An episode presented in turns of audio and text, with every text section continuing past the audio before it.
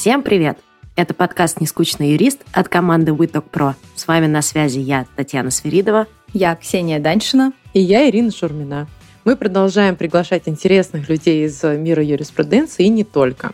С нашими гостями мы обсуждаем их карьерный путь, жизнь за пределами юриспруденции, креативные подходы в работе и жизни, увлечения, новые начинания и вообще развеиваем миф, что юристы скучные. Сегодня у нас в гостях на нашем юбилейном десятом выпуске Анастасия Чередова, руководитель практики специальных проектов Vegas Lex и сооснователь менторинговой платформы для юристов Renewal.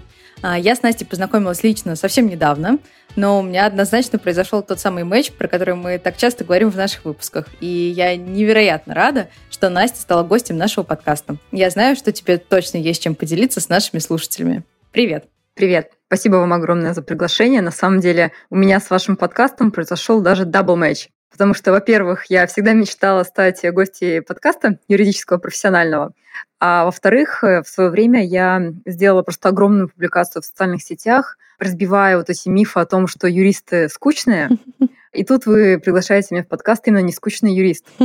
Так что это, считаю, просто идеальное сбывание моих мечт. Класс. А еще учитывая девиз Ирины, мечты сбываются, если их сбывать, так получается тройной матч. Все правильно. Это девиз нашей компании даже.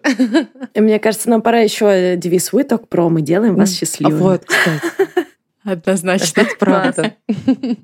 Настя, у нас есть традиция, мы всегда спрашиваем у наших гостей, как вообще вы пришли в мир юриспруденции. Вот как ты решила стать юристом? Ты всегда знала, что ты им будешь, или ты хотела стать кем-то совершенно другим? Как начинался твой путь? На самом деле я никогда не думала, что я стану юристом, а решила все в последний год, потому что у меня математический склад ума. У меня самые выдающиеся оценки были всегда по алгебре, геометрии, черчению, физике, химии и по биологии даже на городские олимпиады ездила.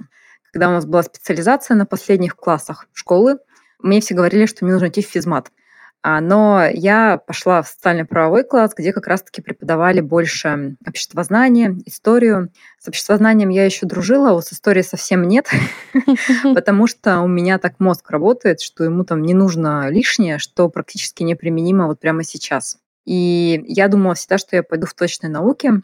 А далее случилась романтическая история в моей жизни. Я впервые влюбилась. И тогда молодой человек пошел в юридический а, институт, и я, значит, пошла за ним. И получилось, что его со второго курса отчислили, а я закончила...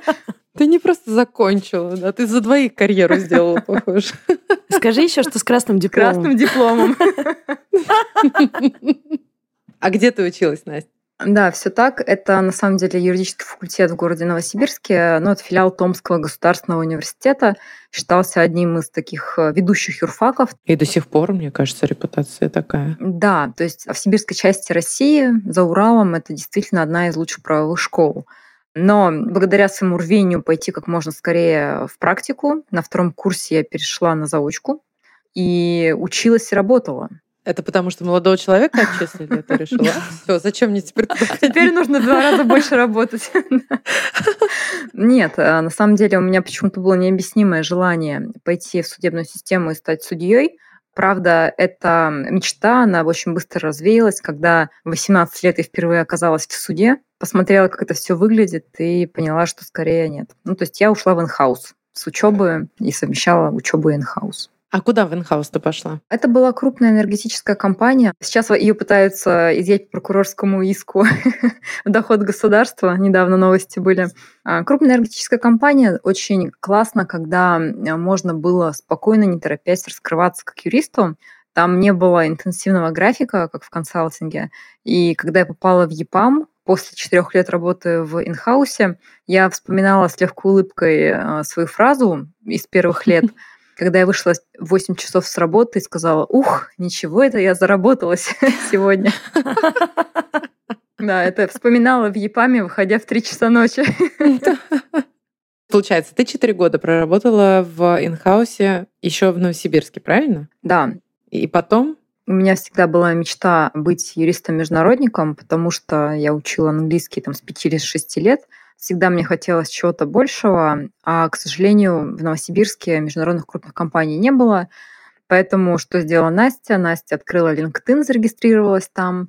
Настя открыла право РУ 300. Настя стало скучно просто через 4 года в инхаусе. Открыла право РУ 300, выбрала все топовые компании, которые шли первыми. Разумеется, там шел ЕПАМ. И отправила резюме со словами «Я очень инициативная, я очень хочу работать, у меня вот уже 4 года практического опыта, дайте мне развиваться дальше».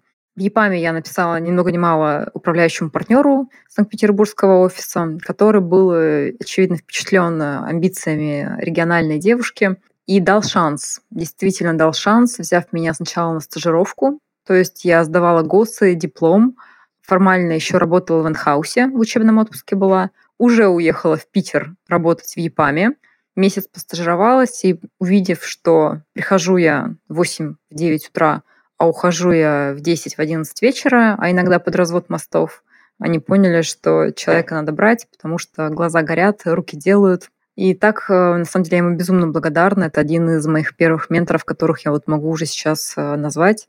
Увидев его спустя годы на Пмюфе, мы обнимались как будто бы э, добрые друзья.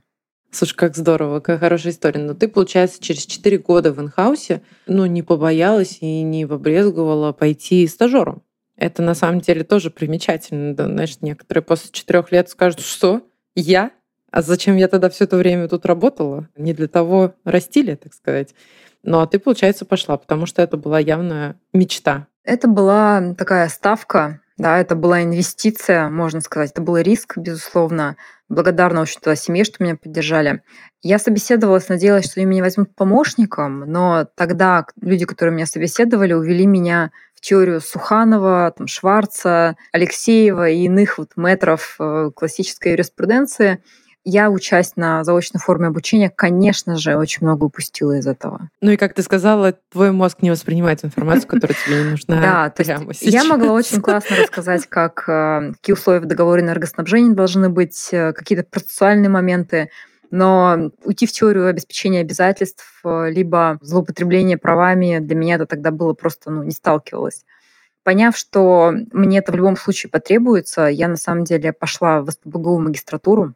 Я поступила практически на бюджет к Шварцу. Я заслушивалась его лекции днями и ночами, пытаясь восполнить недостаток этих теоретических знаний, оказавшись уже в ЕПАМе училась в СПБГУ год. Э, он решил, видимо, что там же обезличенные экзамены сдаются, что это его какой-то студент, потому что я отвечала на вопрос чисто его а, лекциями. Прям дословно зазубрила. Было очень здорово. Потрясающий год, пока я в Москву не переехала и, соответственно, ушла из магистратуры, не закончила ее. Но это мне, безусловно, дало возможность восполнить нехватку теоретических знаний. За год я натаскалась очень здорово. Ну и, безусловно, коллеги в ЕПАМе, они все питерская школа, либо московская школа, причем МГУ, СПБГУ, они, конечно, тоже задавали планку.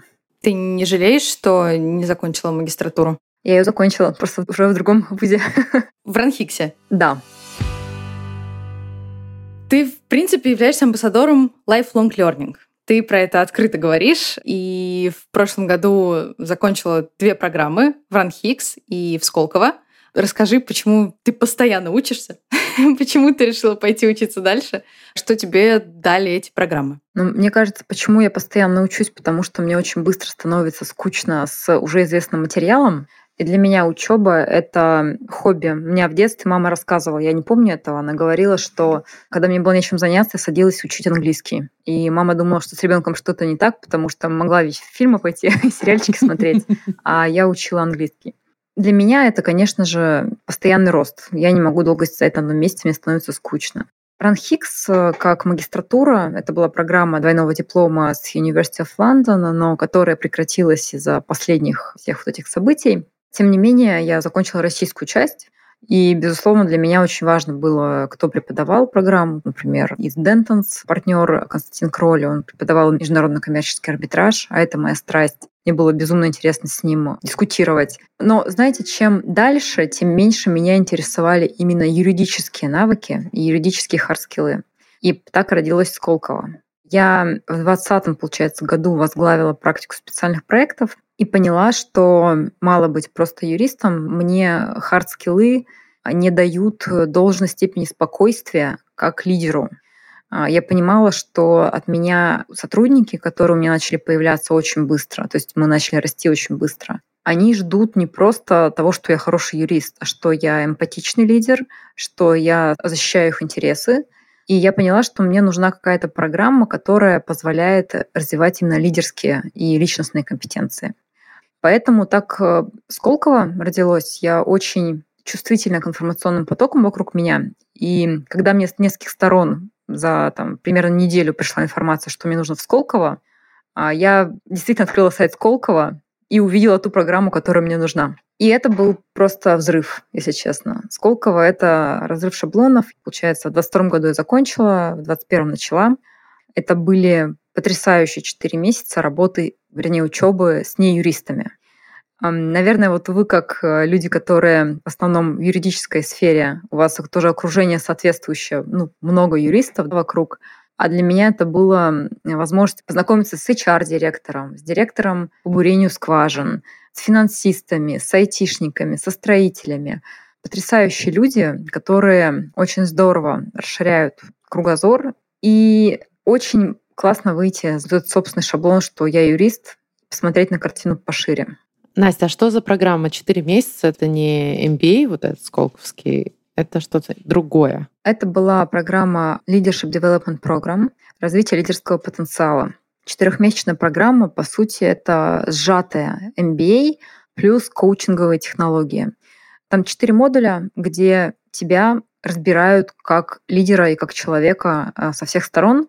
Они все еще шутят, что самые изученные существа на этой планете — это студенты бизнес-школ потому что каждую пару тебе дают новый тест, и ты узнаешь себя с новой стороны, причем не с очень даже приятной стороны. Например, когда мне показали мой стиль лидерства, мой стиль управления, я так сидела немножечко оглушенная, потому что увидела, как, оказывается, я могу негативно влиять на своих сотрудников. И цель этой программы — скорректировать поведение, дать инструменты, научиться вести за собой людей, а, научиться слушать команду, общаться с ней, понимать их мотиваторы, использовать мотиваторы, чтобы они были вовлечены в работу, чтобы они были включенные, заинтересованные. И, безусловно, научиться саморефлексии, то есть э, смотреть на себя объективно. Эта программа четырехмесячная, но она дала мне столько, что ну, это такой мини-MBA. После этого я хотела пойти на executive коучинг, но мне сказали, что уже можно, в принципе, не идти, потому что потому что хватит учиться. Мне сказали, идите работайте. Потому что хватит. Идите применяйте. Пора внедрять это в свою жизнь. Скажи, а про внедрение как раз команда заметила изменения, которые с тобой произошли после этой программы? Мне кажется, я их замучила, когда я вышла с этой программы. Я после каждого модуля приносила им тесты, и мы с ними а, их э, решали, разбирали. Все получили тестирование на лидерские компетенции на свои. Я собирала, помню, летучки антикризисные, когда началась эта вся история в 2022 году. Я собрала первую антикризисную летучку, где мы каждый делился тем, что чувствует, что происходит. И я в том числе по материалам Сколково рассказывала им, как управлять эмоциями, как отделять то, на что ты влиять можешь, от того, на что ты влиять не можешь. И там было потрясающее упражнение на выявление истинных ценностей в жизни. И мы закончили нашу эту летучку упражнением на то, что каждый осознал, что для него единственное важное в жизни, и просто в молчании практически разошлись э, осмыслять эту летучку. Так что да, я, безусловно, сильно скорректировала свое поведение и стала больше времени уделять работе с коллективом в формате дачи обратной связи. Я поняла, что мне важно, чтобы люди меня страховали, чтобы они понимали, мои требования, мои стили работы, а это невозможно, если я не буду понимать их особенности личности, типы задач, которые они любят делать, что их мотивирует, что их демотивирует. И после этого у меня, конечно, началась совсем другая работа с людьми. Я думаю, что в фирме у нас, э, ну, не все так с сотрудниками работают, конечно. У меня там свои шаблоны, формы появились учета, где мы прям ведем развитие да, человека от точки А до точки Б. Я прям стала подходить к каждому человеку как к проекту. Настя, а сопротивление со стороны сотрудников э, там в начале какое-то было, или все это восприняли ну, как что-то новое и интересное? Сопротивления я не заметила, честно. У них было сопротивление только одному инструменту, который я пыталась внедрить. Это тудуист, это планировщик, который позволяет э, трекить задачи. Просто мне так удобно, я им пользуюсь уже 4 года. Пыталась их приучить, но они мне честно об этом сказали. То есть прям так, э, смотря в пол, Настя, слушай, должна признаться честно, но не заходит. Я говорю, все, окей, не заходит, так не заходит, спасибо за честную обратную связь, я их всегда благодарю за это. Наоборот, они все достаточно молодые специалисты, только вот сейчас у нас старший юрист, один из них стал. Все люди набирались мною самостоятельно с нуля, и изначально, наверное, в какой-то культуре открытой росли.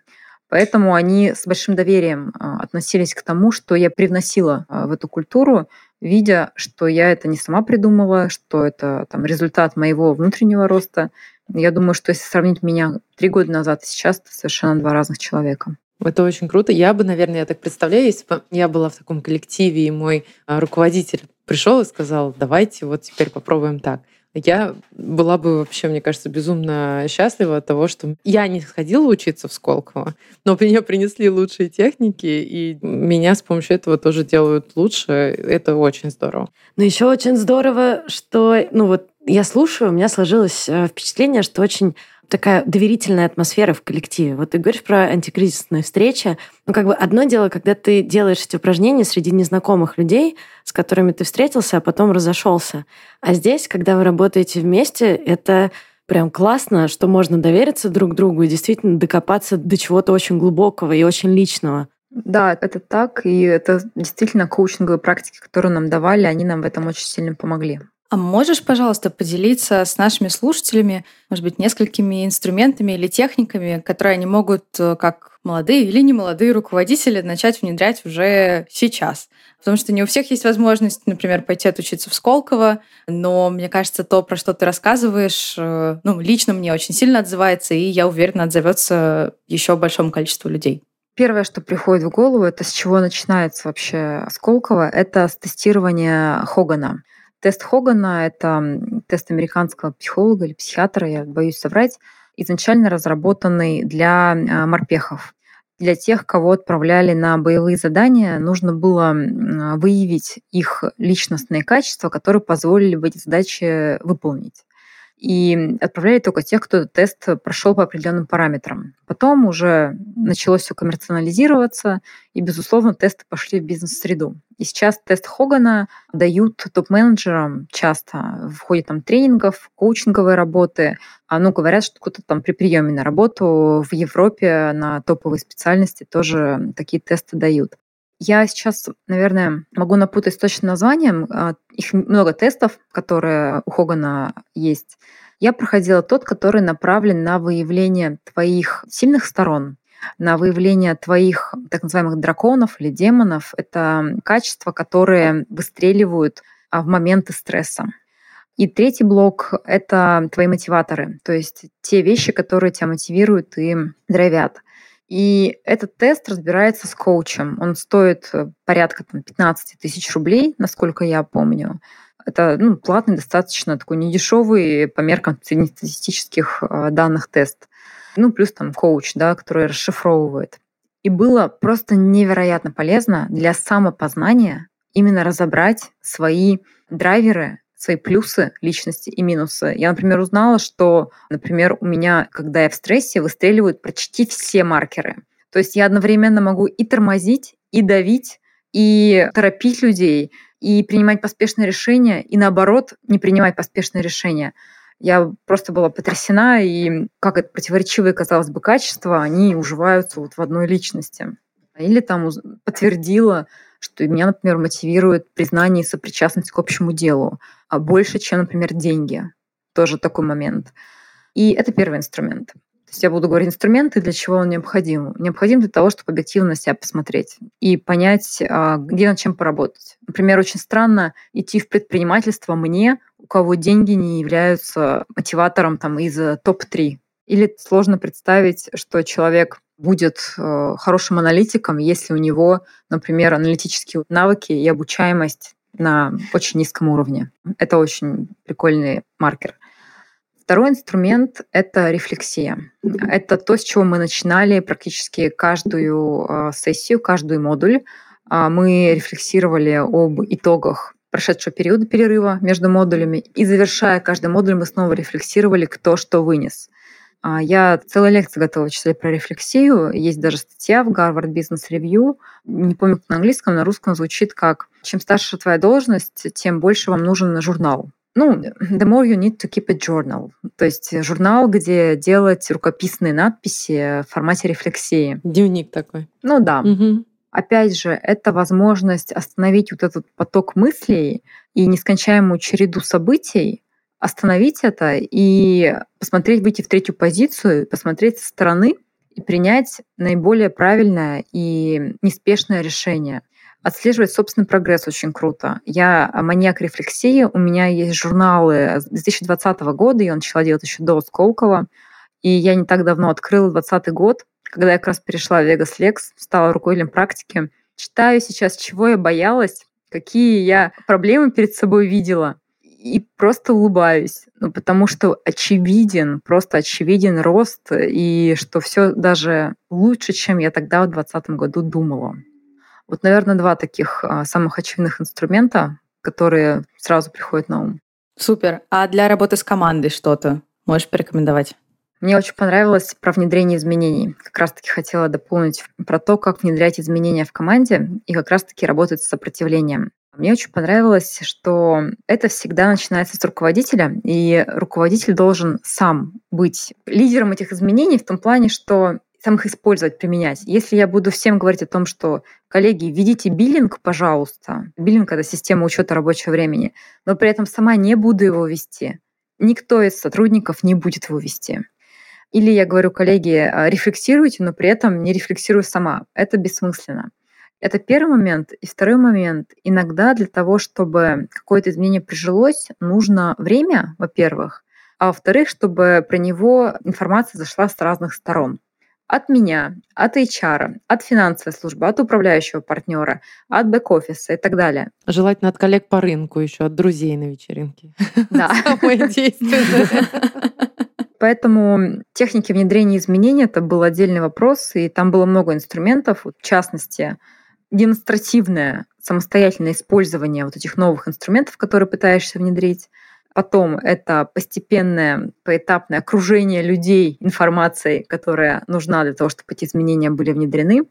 Ну и, наверное, у нас после того, когда я проучилась, следующим инструментом, который мы внедрили в команде, стали летучки, планерки, но не в формате оперативки, когда мы обсуждаем проекты, а в формате тет-а-тет общения, как э, сокращенная менторская сессия раз в месяц, когда мы садимся, и мне дают обратную связь, я даю обратную связь. То есть лидер никогда не должен быть глух к обратной связи сотрудников и не бояться ее, потому что тем самым есть риск уйти в, там, в космос. Я всегда говорю, говорите мне правду, и мне сказали, Настя, ну не приживается нам твой тудуист ну, ничего не можем с этим поделать. Или, например, есть у старших сотрудников KPI, там есть маркетинг. И говорят, Настя, ну вот мы не можем маркетингом заниматься, это против моих, выше сил. Ну, спасибо за честность, окей, значит, э, давай перераспределим силу на что-то другое. То есть это вот такая работа ежемесячная в формате «я обратную связь дала, мне обратную связь дали». Это очень здорово. Мы вообще такие фанаты one-to-one. Э, мы тоже и в канале об этом писали, потому что мы, правда, считаем, что это суперэффективная штука. Я хочу все это время, хочу сделать два шага назад и все-таки дополнить картину между тем, как Настя со стажера стала ценным сотрудником э, ЕПАМа, питерского офиса ЕПАМа, до момента Vegas Lex руководитель практики. Мне кажется, там есть какой-то очень интересный э, гэп. Мы просто перескочили, это очень интересно, но надо все-таки до конца понять, как ты стала руководителем э, практики. Да, восполню. В ЕПАМе проработала чуть больше года. Потом семейные обстоятельства сложились так, что нужно было всей семье чаще появляться в Москве родителям. И решили, что семья должна объединиться в Москве. Поэтому я ушла из ЕПАМа. Это, кстати, был мой первый период выгорания, когда в ЕПАМе ты работаешь 24 на 7, 7 дней в неделю, выходные и так далее. Для меня это было тогда испытанием. Период выгорания, смена города, переезд в Москву, летний период, когда было сложно с поиском работы, потому что я переезжала в холостую, не на какое-то конкретное место. И пришла в Lex тогда младшим юристом. Это было в июле 2016 года. Чтобы вы понимали, в мае 2019 года я уже была старшим юристом. То есть за три года я выросла до старшего юриста благодаря, во-первых, а, тому, что быстро попала в поле зрения управляющего партнера, который всегда был очень цепок до того, чтобы замечать таланты. Я вижу это по другим сотрудникам, которые приходят в фирму, он их видит. Он очень быстро понимает, кто потащит проекты. А во-вторых, а, я пришлась на начало большого проекта строительного инфраструктурного спора на Дальнем Востоке по объекту космическому. И это были три спора на 15 миллиардов с ежемесячными командировками в Хабаровск, а, с самыми дорогими в России судебными строительно-техническими экспертизами. Ну, безусловно, оппоненты непростые, заказчик непростой, и материальность очень высокая. И так получилось, что как-то я подхватила эти споры, став а, чуть ли не основным исполнителем, управляя рабочей группой. Ты, будучи младшим юристом? Будучи младшим, я начала. У меня через три месяца после прихода в Вегас случился апгрейд до юриста, потому что они поняли, что изначально меня даунгрейдили. Ну, у меня уже было тогда пять лет практики, извините. Будучи юристом, я влилась в качестве основного исполнителя в эти три огромных спора. Откатала три года на Дальний Восток за компанию с кем-то из коллег, конечно, но три спора по 140 томов, экспертизы, эксперты, допросы экспертов, куча документов, бюджетные вопросы, строительно-технические. Кстати, там на объект меня свозили, чтобы я посмотрела, как это все выглядит, спустили в шахту. Ой, это вообще самое интересное. У Тани глаза горят. У Тани как глаза загорелись просто, когда, Настя, ты рассказываешь про все эти детали. А я так это все люблю, да, тебя свозят на объект, покажут, расскажут, на пальцах объяснят. Еще с работягами, я помню, я ездила тоже на строительную площадку в Ульяновск, и там, как удивительно оказалось, что больше всего ценной информации я получила в курилке с рабочими. Они мне рассказали все. Класс. Я за это, кстати, люблю строительные проекты. Ты прям проживаешь этот объект, как он строился. А когда ты учишь, как называются там отдельные технические элементы, там, физические какие-нибудь свойства металлов, а, или там какие-то узкоспециализированные термины, это какой-то экстаз для моего мозга, который, напомню, больше технический, математический, что-то такое. Где-то в 2018 году я вообще стала лучшим юристом фирмы. У меня там даже грамота есть, вот я на нее сейчас смотрю. Называется юрист-менеджер проектов. То есть, будучи юристом, меня уже назвали менеджером проектов, потому что я управляла огромными, больше чем 15 миллиардов материальности спорами. Ну, безусловно, у меня была команда. Конечно, я привлекала там, других сотрудников, конечно же, у меня были младшие сотрудники, которые помогали. Но там на отчеты к самому главному ездили мы с управляющим партнером. И эти проекты мне позволили вырасти с точки зрения экспертизы, с точки зрения личностных качеств и умения управлять сложными вещами. Ну и с точки зрения стрессоустойчивости, когда ты едешь на отчет к высоким э, людям, да, не имея наработанного опыта, а, у тебя, конечно же, мандраж. Он, безусловно, был первое время. Я даже помню, как я старшему коллеге говорила, что я переживаю по поводу встречи на высоком уровне сейчас вообще спокойно. И вот, говорю, перечитывая трехлетний давности назад материал, совсем спокойно. Тогда это был стресс. Поэтому я очень быстро выросла, и в 2019 году, в мае, меня сделали старшим юристом. Большое, на самом деле, значение имело то, что я никогда, никогда не разговаривала о повышении всегда повышение мне давали. Мне не приходилось устраивать сложные разговоры о том, что, кажется, я достойна того, чтобы перейти на следующую должность. И в 2019 году в конце я ушла из Вегаса на полгода в Иванян партнеры. Это юридическая фирма, которая была тогда особо известна за международные споры. И уходила я в свою страсть, в споры с иностранным элементом, и, собственно, в ЕПАМе я с этого начинала. В ЕПАМе у меня изначально кейсы, на которых я росла, это был огромный спор банка против беглого российского олигарха в Высоком суде правосудия Лондона. И я пришлась тогда на очень э, такой жаркий период, когда мы делали disclosure, это раскрытие доказательств, когда мы файлили э, свидетельские показания, когда мы допрашивали свидетелей в суде и делали кросс-допросы. А, так что это действительно такая моя страсть, и я перешла за этим в Иваняна партнеры, а далее произошло то, что произошло. Это ковид, это затворничество, Ну и Александр Сетников, как я сказала, управляющий партнер, он очень не любит отпускать свои ценные кадры. И он сделал все, чтобы я вернулась в Вегас спустя полгода из звоня на партнеры уже в новом качестве, в качестве руководителя. И вот создали как раз-таки тогда практику специальных проектов. И если так посчитать, то получается, в 2016 году пришла, в 2020 году за 4 года от младшего юриста до руководителя практики. Вот такой трек. Действительно очень экспресс получился маршрут. Такой вопрос. А было сложно в какой-то момент? Сложно эмоционально, сложно, не знаю, физически, э, с командировками на Дальний Восток э, по несколько раз в месяц? Я бы сказала, что мне только сейчас стало более-менее легко. Смогла выдохнуть. Да, наверное, смогла выдохнуть, немножко расслабиться и самоуверенность какую-то приобрести здоровую. Понять, что, в принципе, все задачи, они решаемы. Тогда каждая задача казалась вызовом, потому что я с ней сталкивалась впервые. Если ты сталкиваешься впервые, у тебя еще, может быть, навыков недостаточно для того, чтобы а, оценить, поверить в себя, да, что ты справишься. Конечно, мне было сложно летать на Дальний Восток, прилетать обратно и идти на какое-нибудь совещание клиентское. Сидеть в офисе до двух, трех, четырех утра, такое тоже бывало. Выдерживать давление, когда ты знаешь, что дело, например, по надзорам у правоохранительных органов, и тебе нельзя ошибиться. Я помню, в Питере, в Япаме, я как-то доработалась так, что спускалась в метро, и у меня ноги тряслись от усталости. Конечно, это все было, и выгорания были. Наверное, уход из Вегаса в Иваня на партнеры, он отчасти был вызван выгоранием, потому что было три года поездок на Дальний Восток, которые меня изрядно, конечно, потрепали. Часовые разницы и ну, каждый месяц по 3-4 дня выпадает. Просто мне всегда везло на людей, которые меня поддерживали на команду. Я это все с каким-то позитивом воспринимала в формате, ну, я чему-то учусь. Lifelong learning и здесь. Слушай, ну это очень правильно, мне кажется. Только с таким настроем можно выжить в таком э, ритме, режиме и так далее.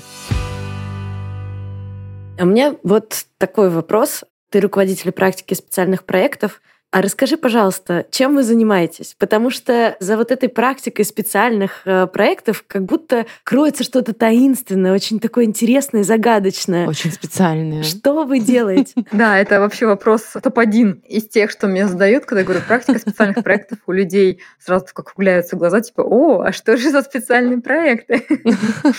А, на самом деле так исторически сложилось, что у меня не было какой-то специализации, ведь практики как принято называть? Сообразно тем проектам, которыми они занимаются. Как правило, да, какие-то отраслевые чаще практики. Недвижимое землестроительство, судебные споры, налоговые. У меня, если взять так э, high-level review моего профессионального опыта, это всегда были международные споры и государственные суды, и какой-то степени арбитраж. Это антитраст, антимонопольные. Где-то года полтора или два, наверное, плотно занималась им. Это вот строительные проекты э, и споры, и реструктуризация строительных контрактов. И последние два года активно международные санкции. Поэтому у меня нет специализации, которая позволила бы создать подразделение и сказать, что занимаюсь только чем-то одним. При этом, если прорефлексировать все проекты, которыми я занималась, это всегда было сочетание этих специализаций в той или иной степени. Например, не просто строительный проект, а строительный проект, осложненный санкциями – не просто международный спор, а международный спор там осложненный какими-нибудь, опять же, санкциями или вообще там сложными техническими вопросами.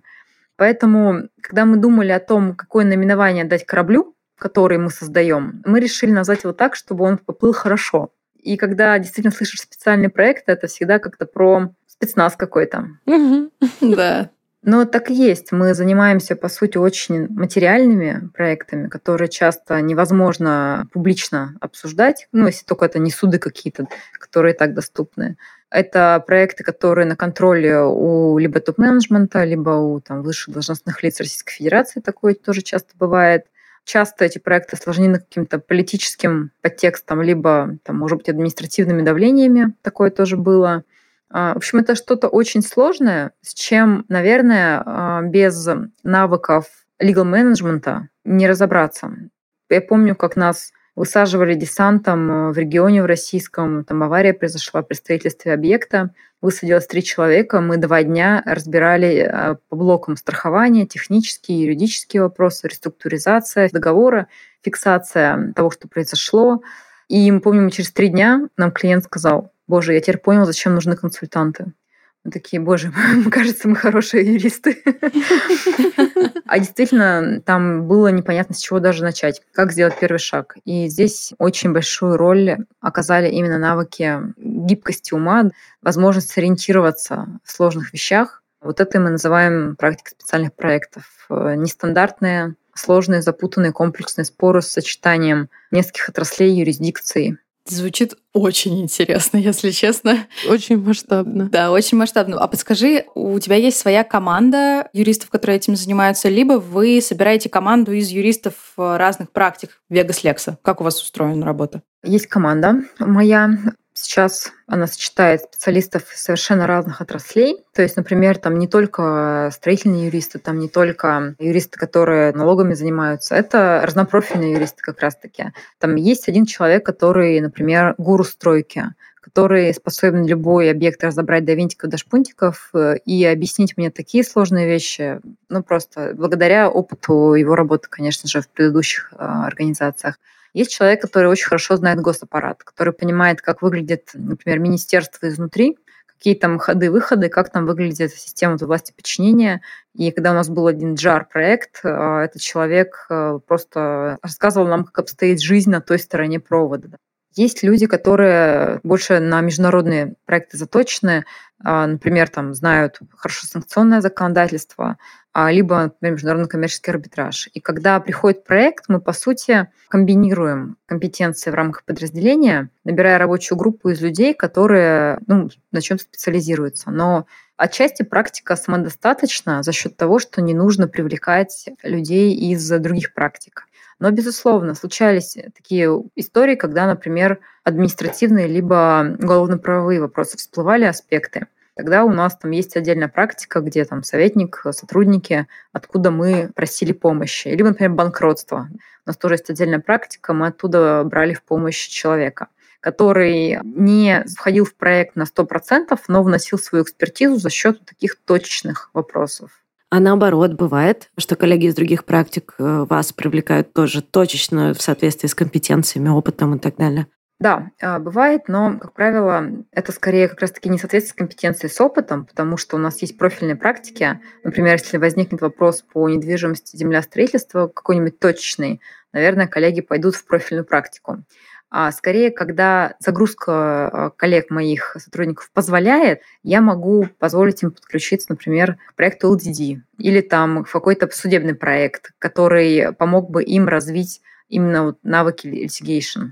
Такое есть, наверное, сейчас четыре проекта, где по одному человеку из практики подключаются, но это не предполагает стопроцентной занятости в тех проектах. Это скорее точное подключение такое же, потому что загрузка практики текущая обуславливает, что все должны быть на 90% погружены как раз-таки в наши проекты. Настя, у меня к тебе такой вопрос, не запланированный совсем, но ты пока рассказывала, я подумала, что хочется спросить. Ты говоришь, сложные проекты, осложненные всеми вот этими серьезными людьми, которые по-любому тебя в этих проектах окружал. Были ли ситуации, когда ты приезжала на такой объект или там какой-нибудь суд, а тебе говорили, девочка, ты кто? Иди-ка, значит, посиди. Да просто я представляю себе, что, к сожалению, такое может случиться. Мы очень прогрессивные, мы верим в то, что девушки могут все и никаких препятствий быть не должно, но мы знаем, как оно бывает. Вот приходилось ли с таким сталкиваться, и как ты из этого выруливала? Я понимаю, о чем ты говоришь. Когда ты приходишь к человеку, который принимает решение, которому 60 плюс лет, например, к нему приходит молодая девушка, блондинка с зелеными глазами и рассказывает, пытается учить жизни, то это может вызывать сопротивление с точки зрения доверия, да, потому что ну, то есть нужно как-то ментально, внутренне приравняться к человеку, с которым ты общаешься. Бывали такие ситуации, честно скажу. И мудр наш управляющий партнер, который понимает, что такие ситуации могут быть. Мы одно время шутили, когда мне было там 23-24 года, а я уже занималась сложными проектами по типу того, что я рассказывала. Что Анастасия, может быть, там макияж поярче, очечки посерьезнее, чтобы постарше выглядеть. И мы тогда шутили с коллегой, что макияж на тридцаточку. А сейчас не смешно стало, да, уже? И вот на мне тридцаточка. Недавно мне сказали, Анастасия, может быть, бороду? Да, я тогда посмеялась, что требование постоянно, планка все время повышается. На самом деле, безусловно, команда, которая а, выступает, фронтирует проект перед клиентом, она должна формироваться правильно. И, например, те проекты, про которые я рассказываю, а, безусловно, у меня есть дублер в этих проектах. Например, была сложная реструктуризация концессионного соглашения в регионе, как раз-таки строительный проект. Там, мы его год, наверное, делали. Очень много было переговоров с регионом помимо меня еще был менеджер, который погружен был, который до уровня взаимозаменяемости мог страховать, и который на такого рода мероприятия сопровождал обязательно. Для того, чтобы как раз доносить информацию из разных источников, и мы там играли. Это важно. И когда мы, например, ходим на обсуждение проектов крупных, которые мы ведем, топ-менеджменту текущих клиентов, чаще всего а, присутствует кто-то еще, кто достаточно погружен в этот проект, например, управляющий партнер потому что большинство проектов, которыми занимается практика специальных проектов, конечно же, это его проекты у него на контроле, потому что они якорные, материальные и так далее.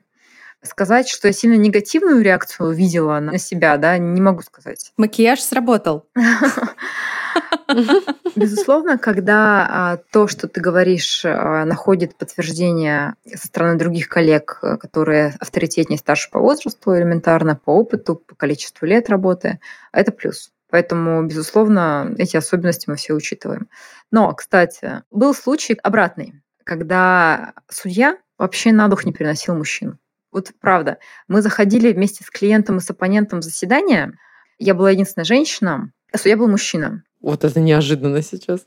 Да, и все мужчины немножко нервно посмеивались относительно того, что сейчас предстоит, потому что судья штрафами угрожал, приставов вызывал, генерального директора повесткой вызывал, чтобы наложить штраф. То есть там был такой цирк, действительно, мы уже отвод были готовы заявлять. И в итоге мы распределили роли так, что если начнут выгонять из заседания, сначала выгоняют клиента, потом э, моего второго коллегу, который мужчина, и остаюсь я, потому что на меня судья реагировал меньше всего. То есть я его бесила меньше всех. Именно за счет умения спокойным, тихим голосом, по-женски поговорить и донести ситуацию. И мы этим пользовались. Так что это не единичный случай, когда такое срабатывало. Настя, у меня, кстати, было ровно наоборот. Я однажды попала на судью, который очень придирчиво относился к женщинам, девушкам. И это было прям очень видно, потому что там он еще запускал иногда по несколько заседаний, ты там сидишь и слушаешь, и прям видно, что он к любой мелочи придирается, если девушка что-то делает. И тут в какой-то момент мы видим, что он совершенно не реагирует на юриста, тоже одного из участников, который на самом деле позиция у него совершенно юридически неверная. И если бы это сказала я, судья бы меня просто размазал, а к этому он э, прям отнесся как-то, ну ладно, хорошо. И я помню, как мы выходим из очередного заседания, я так поворачиваюсь э, к своему партнеру, говорю, Сергей, мне очень грустно это говорить, но мне кажется, с точки зрения интересов клиента, в следующий раз тебе нужно лидировать, а я посижу на скамеечке. И действительно мы так сделали, и просто судья хоть начал слушать, что ему говорят, а не придираться просто к каким-то мелочам, которые ну, не имели никакого значения. И на самом деле там особо придираться-то было не к чему. Вот человеческий фактор, он всегда с нами. Здорово, интересно, Настя. Мне кажется, такой опыт, который есть не у всех. И здорово, что тебя он драйвит, и что тебе действительно интересно. А теперь поговорим про менторскую платформу. Вот как человек, который занимается всеми этими проектами, решил в один день, что надо сделать менторскую платформу, что хватает времени, сил, энтузиазма на то, чтобы заняться таким благим и правильным делом. Я сейчас введу в курс дела немножко наших слушателей, о чем мы вообще говорим. Мы говорим про Renewal, платформу, где можно обратиться за менторской консультацией, и где Настя и Айс Лиджану вместе объединили разных менторов из разных вообще сфер. Вот я тоже являюсь ментором на этой платформе. И мы тут недавно общались с коллегами вживую, когда фотосессию делали и снимали интервью. И, конечно, я в очередной раз поразилась, какой разброс компетенций, опыта и вообще. Ну, то есть эти люди, с которыми я бы, наверное, вот просто в моей профессиональной жизни, наверное, бы даже не встретилась никогда. Но, может, на каких-то очень больших конференциях многопрофильных мы бы могли встретиться. Как вообще появилась эта идея и как вы ее реализовываете?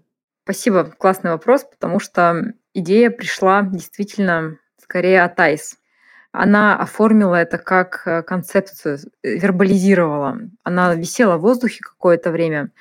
Дело в том, что вот, учитывая мой фаст-трек, фаст-трек действительно от младшего юриста до руководителя за 4 года, это же трек, который видели другие коллеги, трек, который ну, наблюдал там весь коллектив, и они ко мне подходили и спрашивали, Настя, скажи, пожалуйста, что, например, нужно сделать, чтобы перейти с позиции младшего юриста на юриста или там с помощника на младшего. И у меня сначала это вызывало а, недоумение, мне было тяжело отвечать, потому что я еще сама не понимала действительно, что нужно-то. Ты еще не прорефлексировала. Не прорефлексировала. Да, отлично. А, я действительно не очень понимала, а, как работать с такими запросами. Постепенно просто их стало больше, и я поняла, что, например, умею делать резюме лучше, чем среднестатистический там, юрист, что я понимаю рынок лучше, чем среднестатистический юрист. И когда, например, я попала в Сколково, я поняла, что мне сильно интереснее как раз-таки не юридические навыки, мне очень нравится учить, передавать людям знания, передавать навыки, а видеть э, трансформацию других людей. То есть меня это просто очень зажигало. Поэтому, наверное, те инструменты, которые нам в Сколково дали, так хорошо прижились в нашем коллективе, потому что мне искренне нравилось их внедрять.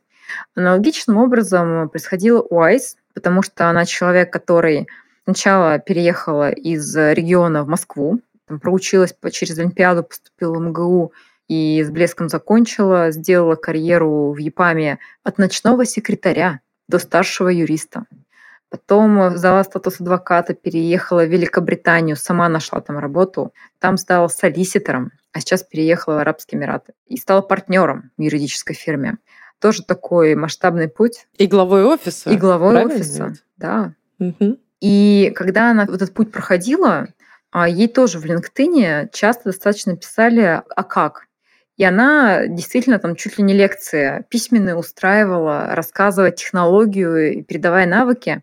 И в какой-то момент она говорит, Настя, а и тогда вот была специальная военная операция и мобилизация как раз-таки, это предыдущий год, осень. И она говорит, Настя, слушай, сейчас очень стрессовый период для всех. Всем нужна поддержка в условиях неопределенности.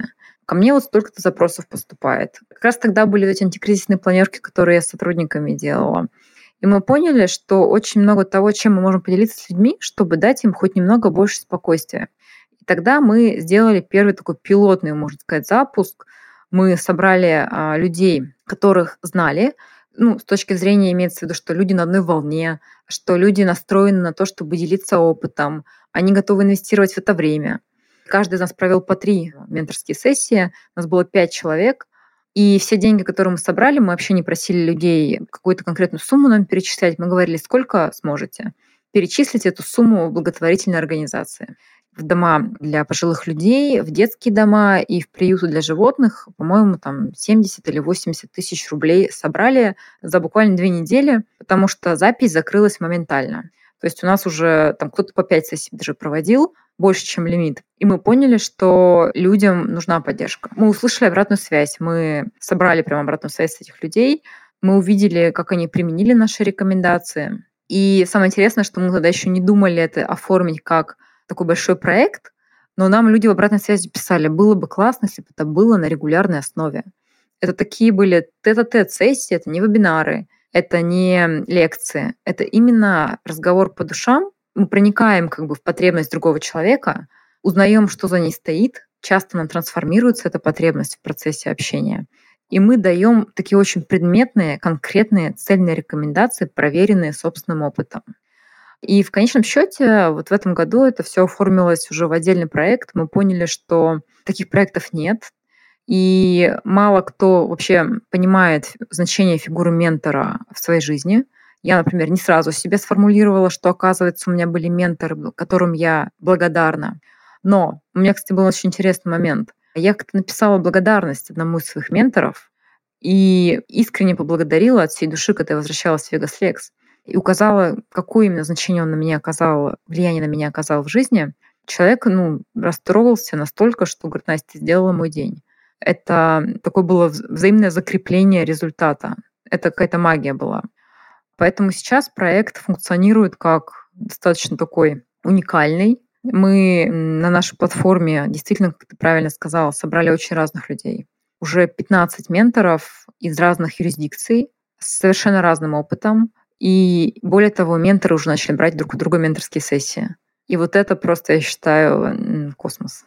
Это очень здорово. Действительно, присоединяются очень такие интересные люди. Руслан Ибрагимов, например. Ну вот, мне кажется, просто юристу, который работает э, где-нибудь э, взять и поболтать с Русланом Ибрагимовым, ну, раньше была какая-то очень сложная концепция для восприятия. Сейчас такая возможность есть. Ну, в общем, это очень-очень здорово.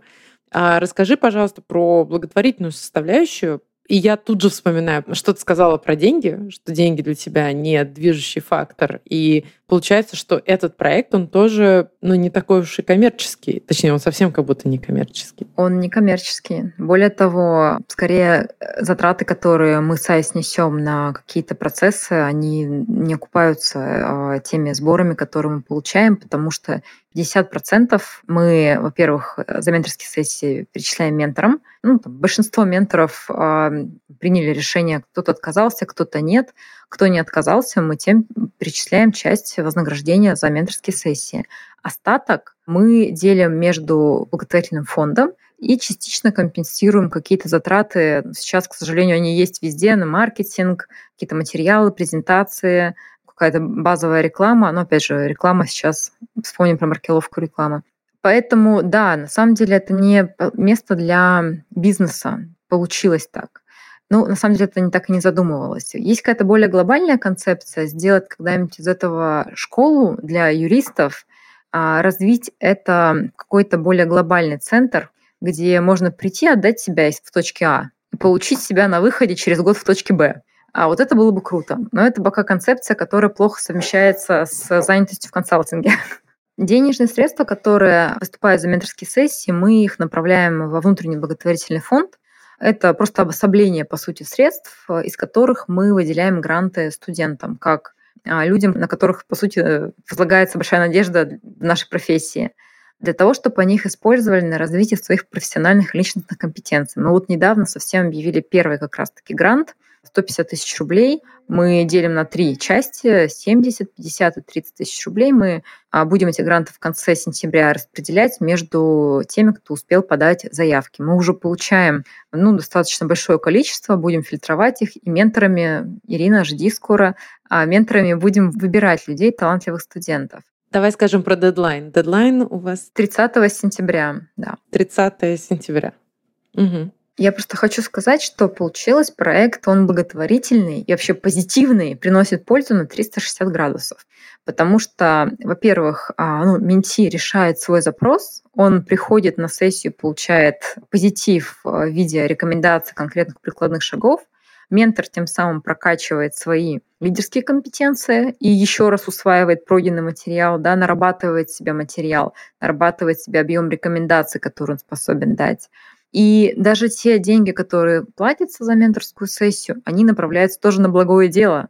То есть каждый элемент этой цепочки выигрывает. Безотходное производство, если так можно сказать, а, применительно к менторским сессиям. Но главное, чтобы вы все-таки свои расходы покрывали, чтобы это было реально безотходное производство. А то что-то как-то там не складывается, этот пазл. А я думаю, что мы скоро выйдем на период окупаемости нашего мини-стартапа. Настя, у нас есть еще одна традиция нашего выпуска. Это небольшой плиц. Мы зададим тебе пять коротких вопросов и попросим на них также коротко ответить, по возможности. Готово. Давайте начнем. Э, вопросы у нас э, бывают разные, и серьезные, и несерьезные. И первый вопрос. Какой твой самый главный талант? Эмпатичность. Почему-то сразу захотела сказать эмпатичность и умение не только слушать, но и слышать. Почему я считаю это талантом? Потому что а, самый большой источник знаний и навыков — это другие люди. И когда ты умеешь их слушать и слышать, ты, по сути, получаешь все ответы на свои вопросы. Мой любимый вопрос. Если бы ты могла обладать какой-нибудь суперспособностью, то какую бы ты выбрала? Честно, не спать. Просто не спать, серьезно. Мне, человеку, хронически не хватает времени в сутках. И иногда для того, чтобы уйти из офиса вовремя, мне приходится такую интенсивность рабочего дня выдерживать, просто невероятную. Если бы у меня были дополнительные там 8 часов, я бы очень хотела научиться играть на пианино, я бы очень хотела выучить итальянский язык, пожалуй, прочитать еще каких-то там книг, которые у меня давно не прочитанные, я бы просто очень достойно бы использовала. Я считаю, что просто самый важный ресурс — это время. Я к тебе тут целиком и полностью присоединяюсь. Прям вот э, часов не хватает катастрофически. Это точно. Я итальянский на пенсию решила оставить. Думаю, поеду в Рим, буду учить итальянский, есть пасту, пить вино, вот это все. Ну, как-то меня это успокаивает мысль немножко. Ты знаешь зато, какие счастливые итальянцы, когда ты им подходишь и говоришь «Порте cappuccino con latte di mandorla». Они такие «Вау!» Мне очень понравилось их а, шокировать. Так что у меня теперь цель выучить итальянский. Ну и домик на озере Кома, конечно же. Я по соседству. Давай все там соберемся. Следующий вопрос. Какую книгу ты порекомендуешь прочитать каждому? А, называется The Book of Joy. Книга радости, по-моему, по-русски. Я читала на английском языке. Написал ее Далай-Лама и Десмонд Туту. Это буддийский монах и католический священник. И, по сути, это сборник диалогов о простых житейских вещах, которые нам показывают, что, а, во-первых, все религии имеют какие-то очень общие корни, либо принципы, и неважно, какой ты религии, а важно, во что ты веришь. И там очень много моментов, которые я выписывала себе, подчеркивала в книге. Например, про то, в чем смысл жизни, к чему нужно стремиться в жизни, как стать счастливым, через что, какие конкретно механизмы, зачем медитировать и так далее. Я, кстати, буду не скоро перечитывать. Эта книга очень много поменяла во мне. Я полностью присоединяюсь к этой рекомендации и правда советую прочитать ее каждому хотя бы один раз. Мне кажется, что нам скоро можно выпускать э, рекомендации от наших гостей со сборниками. Вот, например, сборник книг для чтения. Очень здорово. Да потому что я каждый раз записываю себе, что еще купить. Вот надо уже действительно поделиться, да, с общественностью. Ну, следующий вопрос. Кем ты мечтала стать в детстве? Архитектором либо художником. Потому что, во-первых, я очень хорошо чертила. Это один из моих любимых предметов был. Весь класс ходил ко мне за а, чертежами. А во-вторых, я очень любила рисовать. Для меня рисование — это как медитация. У меня очень много картин маслом, которые висят у меня дома. И которые дарила и коллегам, там, и близким людям. Я, в принципе, очень творческий человек. И у меня была мечта а, стать дизайнером либо архитектором, то есть человеком, который сможет красоту создавать. И помешала только одна а, вещь. Это архитектурный институт, в который нужно было поступить. А мне очень тяжело было рисовать по заказу, когда мне говорили, что вот ну, нарисуй. Для меня творчество — это что-то изнутри идет. И второй момент. А, я очень боялась а, закончить рисующие портреты на набережной мойке в Петербурге. Да, это очень странный страх, но почему-то боялась, что мне казалось, что не смогу. Не родители подселили, нет? Давай, признайся, нет? Мама такая, и кем ты будешь? Вот этим художником на мойке, что ли? А, на самом деле, наверное, еще было. все таки люди, которые учились в архитектурке, это всегда были люди очень творческие, с зелеными, фиолетовыми, розовыми волосами, туннелями в ушах. И, а я такая всегда была очень классическая, стройная, в смысле, одевающаяся по таким скромным стандартам девочка, которая никогда в жизни не красила волосы и там максимум тушь для ресниц использует. Мне казалось, что я просто несовместима с тем миром. Поэтому это осталось, к сожалению, только хобби. Ты продолжаешь рисовать? Да, да, да. Моя самая любимая, самая красивая картина была нарисована в период изоляции в 2020 году. Я каждый день фотографировала прогресс и убегала от ноутбука к ней, чтобы ее подрисовывать. Это озеро Блед, Словения. Просто потрясающе. Я ей горжусь безумно, просто потому что у меня было на это время. После этого я пару раз ездила в студию, чтобы под надзором художника нарисовать. У меня висят дома мои картины но не могу сказать, что это там каждый месяц я туда езжу. Это скорее приливами. Но ты допускаешь мысль, что ты когда-нибудь все-таки, ну хотя бы будешь что-нибудь дизайнить, э, будешь много-много рисовать, может быть, даже коммерчески рисовать? Пока я отрываюсь на клиентских презентациях. Я просто изливаю себя всю, потому что сейчас э, все меньше топ-менеджменту клиентов хочется читать большие заключения, им нравятся блок-схемы, презентации, краткие выводы. Да. Я там отвожу душу, но на самом деле не исключаю, что когда-нибудь я просто сделаю это каким-то более потоковым занятием, в смысле имеется в виду, что более частым занятием. Например, вопрос вместе. Нужно выделить дома какой-то уголок, творческий, который будет оборудован всем необходимым, где будет мой такой приют, пристанище. А я об этом думала. У меня есть несколько мечт на этот счет, связанные с Камчаткой и с э, озером Кома. Какие они интересные, разные у тебя локации. Ну, больше всего я люблю рисовать природу и облака, небо. А на Камчатке это, пожалуй, самая красивая природа — рисовать вулканы. Я бы безумно хотела постоять на берегу а, либо там вулканического пляжа, либо с видом на вулканы порисовать. Ну и на озере Кома, конечно же, там просто урисуйся. Я думаю, Халактырский пляж тебя ждет. И рано или поздно дождется. Я там была, там прекрасно. С холстом и не торопясь. Последний вопрос в нашем Блице, который, мне кажется, превратился уже просто в продолжение нашего сегодняшнего разговора. Да я обожаю. Я только хотела сказать, что я обожаю этот Блиц, потому что как бы мы узнали, что Настя рисует? Мы вообще про это не говорили. Это очень здорово. Да. Э, Настя, у тебя было абсолютно потрясающее выступление на нашем карьерном мероприятии «Карьер Ток», который прошел в начале августа. И твое выступление было про неочевидные советы от выгорания.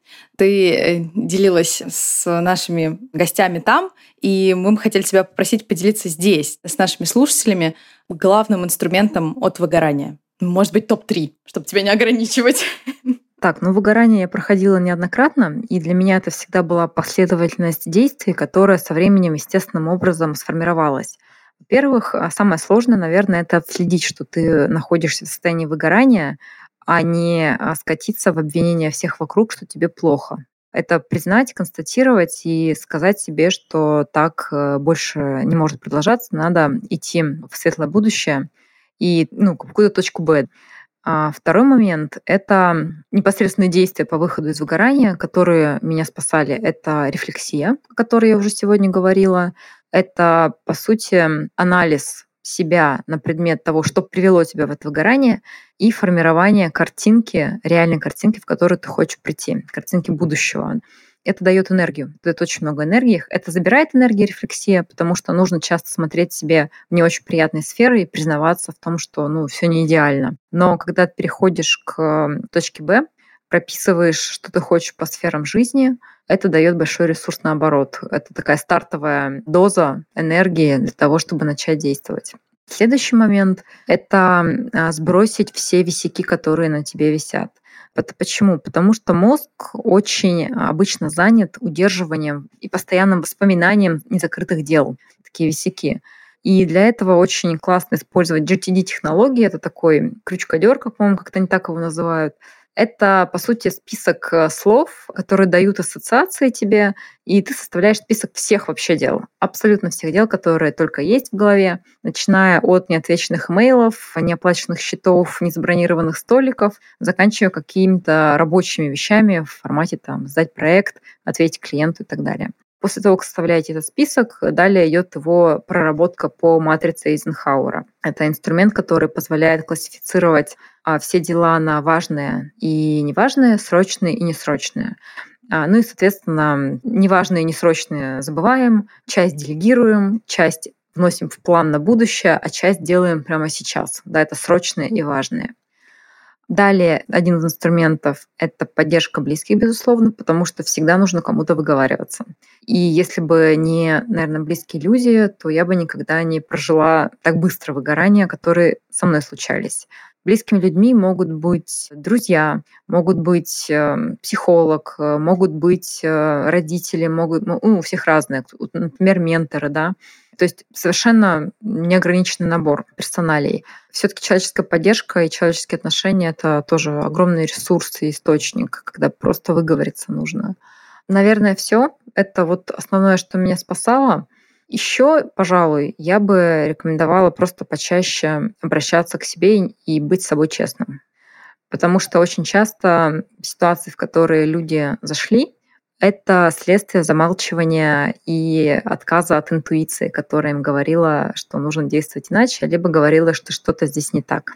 А люди просто на это время какое-то время забывают, а потом это вылазит в виде тупиков, э, выгораний, эмоциональных сложных ситуаций.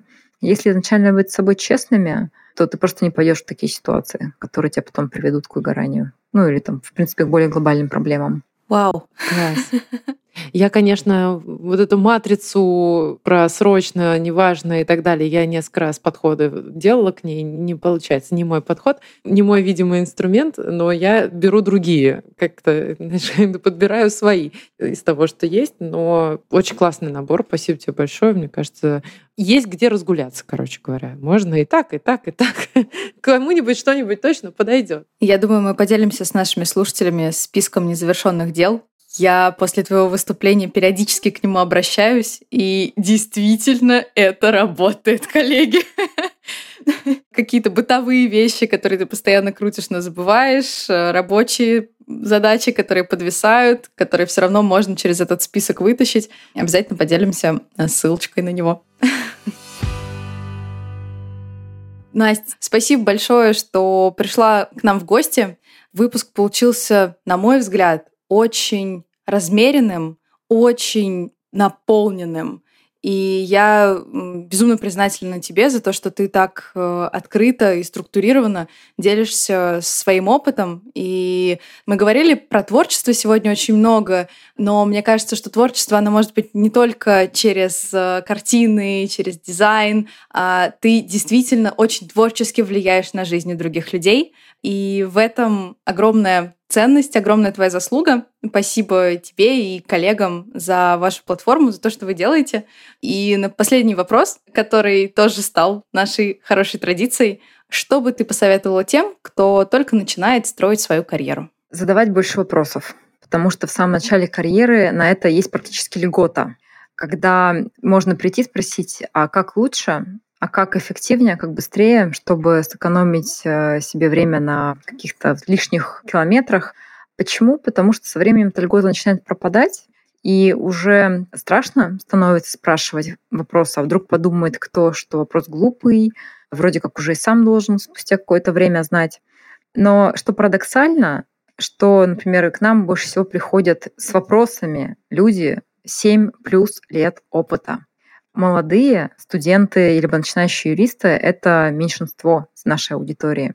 Студенты вообще процентов 15 или 20. Хотя именно у них больше всего потребность изучать эту жизнь и сильно проще ее изучать через общение с экспертами. И только люди, которые прошли 7 плюс лет опыта, они понимают, что чем дальше, тем вопросов больше. Когда ты начала говорить про задавать вопросы, я хотела сказать, какой универсальный совет. Потом ты начала говорить, что это вот э, особенно в молодом возрасте. Я подумала, что на самом деле это очень важное качество, которое всем очень нужно. И да, становится страшнее, но, наверное, надо отыскать себе либо менторов, либо просто коллег, с которыми не страшно посоветоваться, и они смогут с тобой тоже посоветоваться, и ходить и советоваться. И это очень классные возможности и ресурс, и взаимопомощь. И совершенно точно в этом ничего постыдного нет. Вопросы есть э, вообще у всех.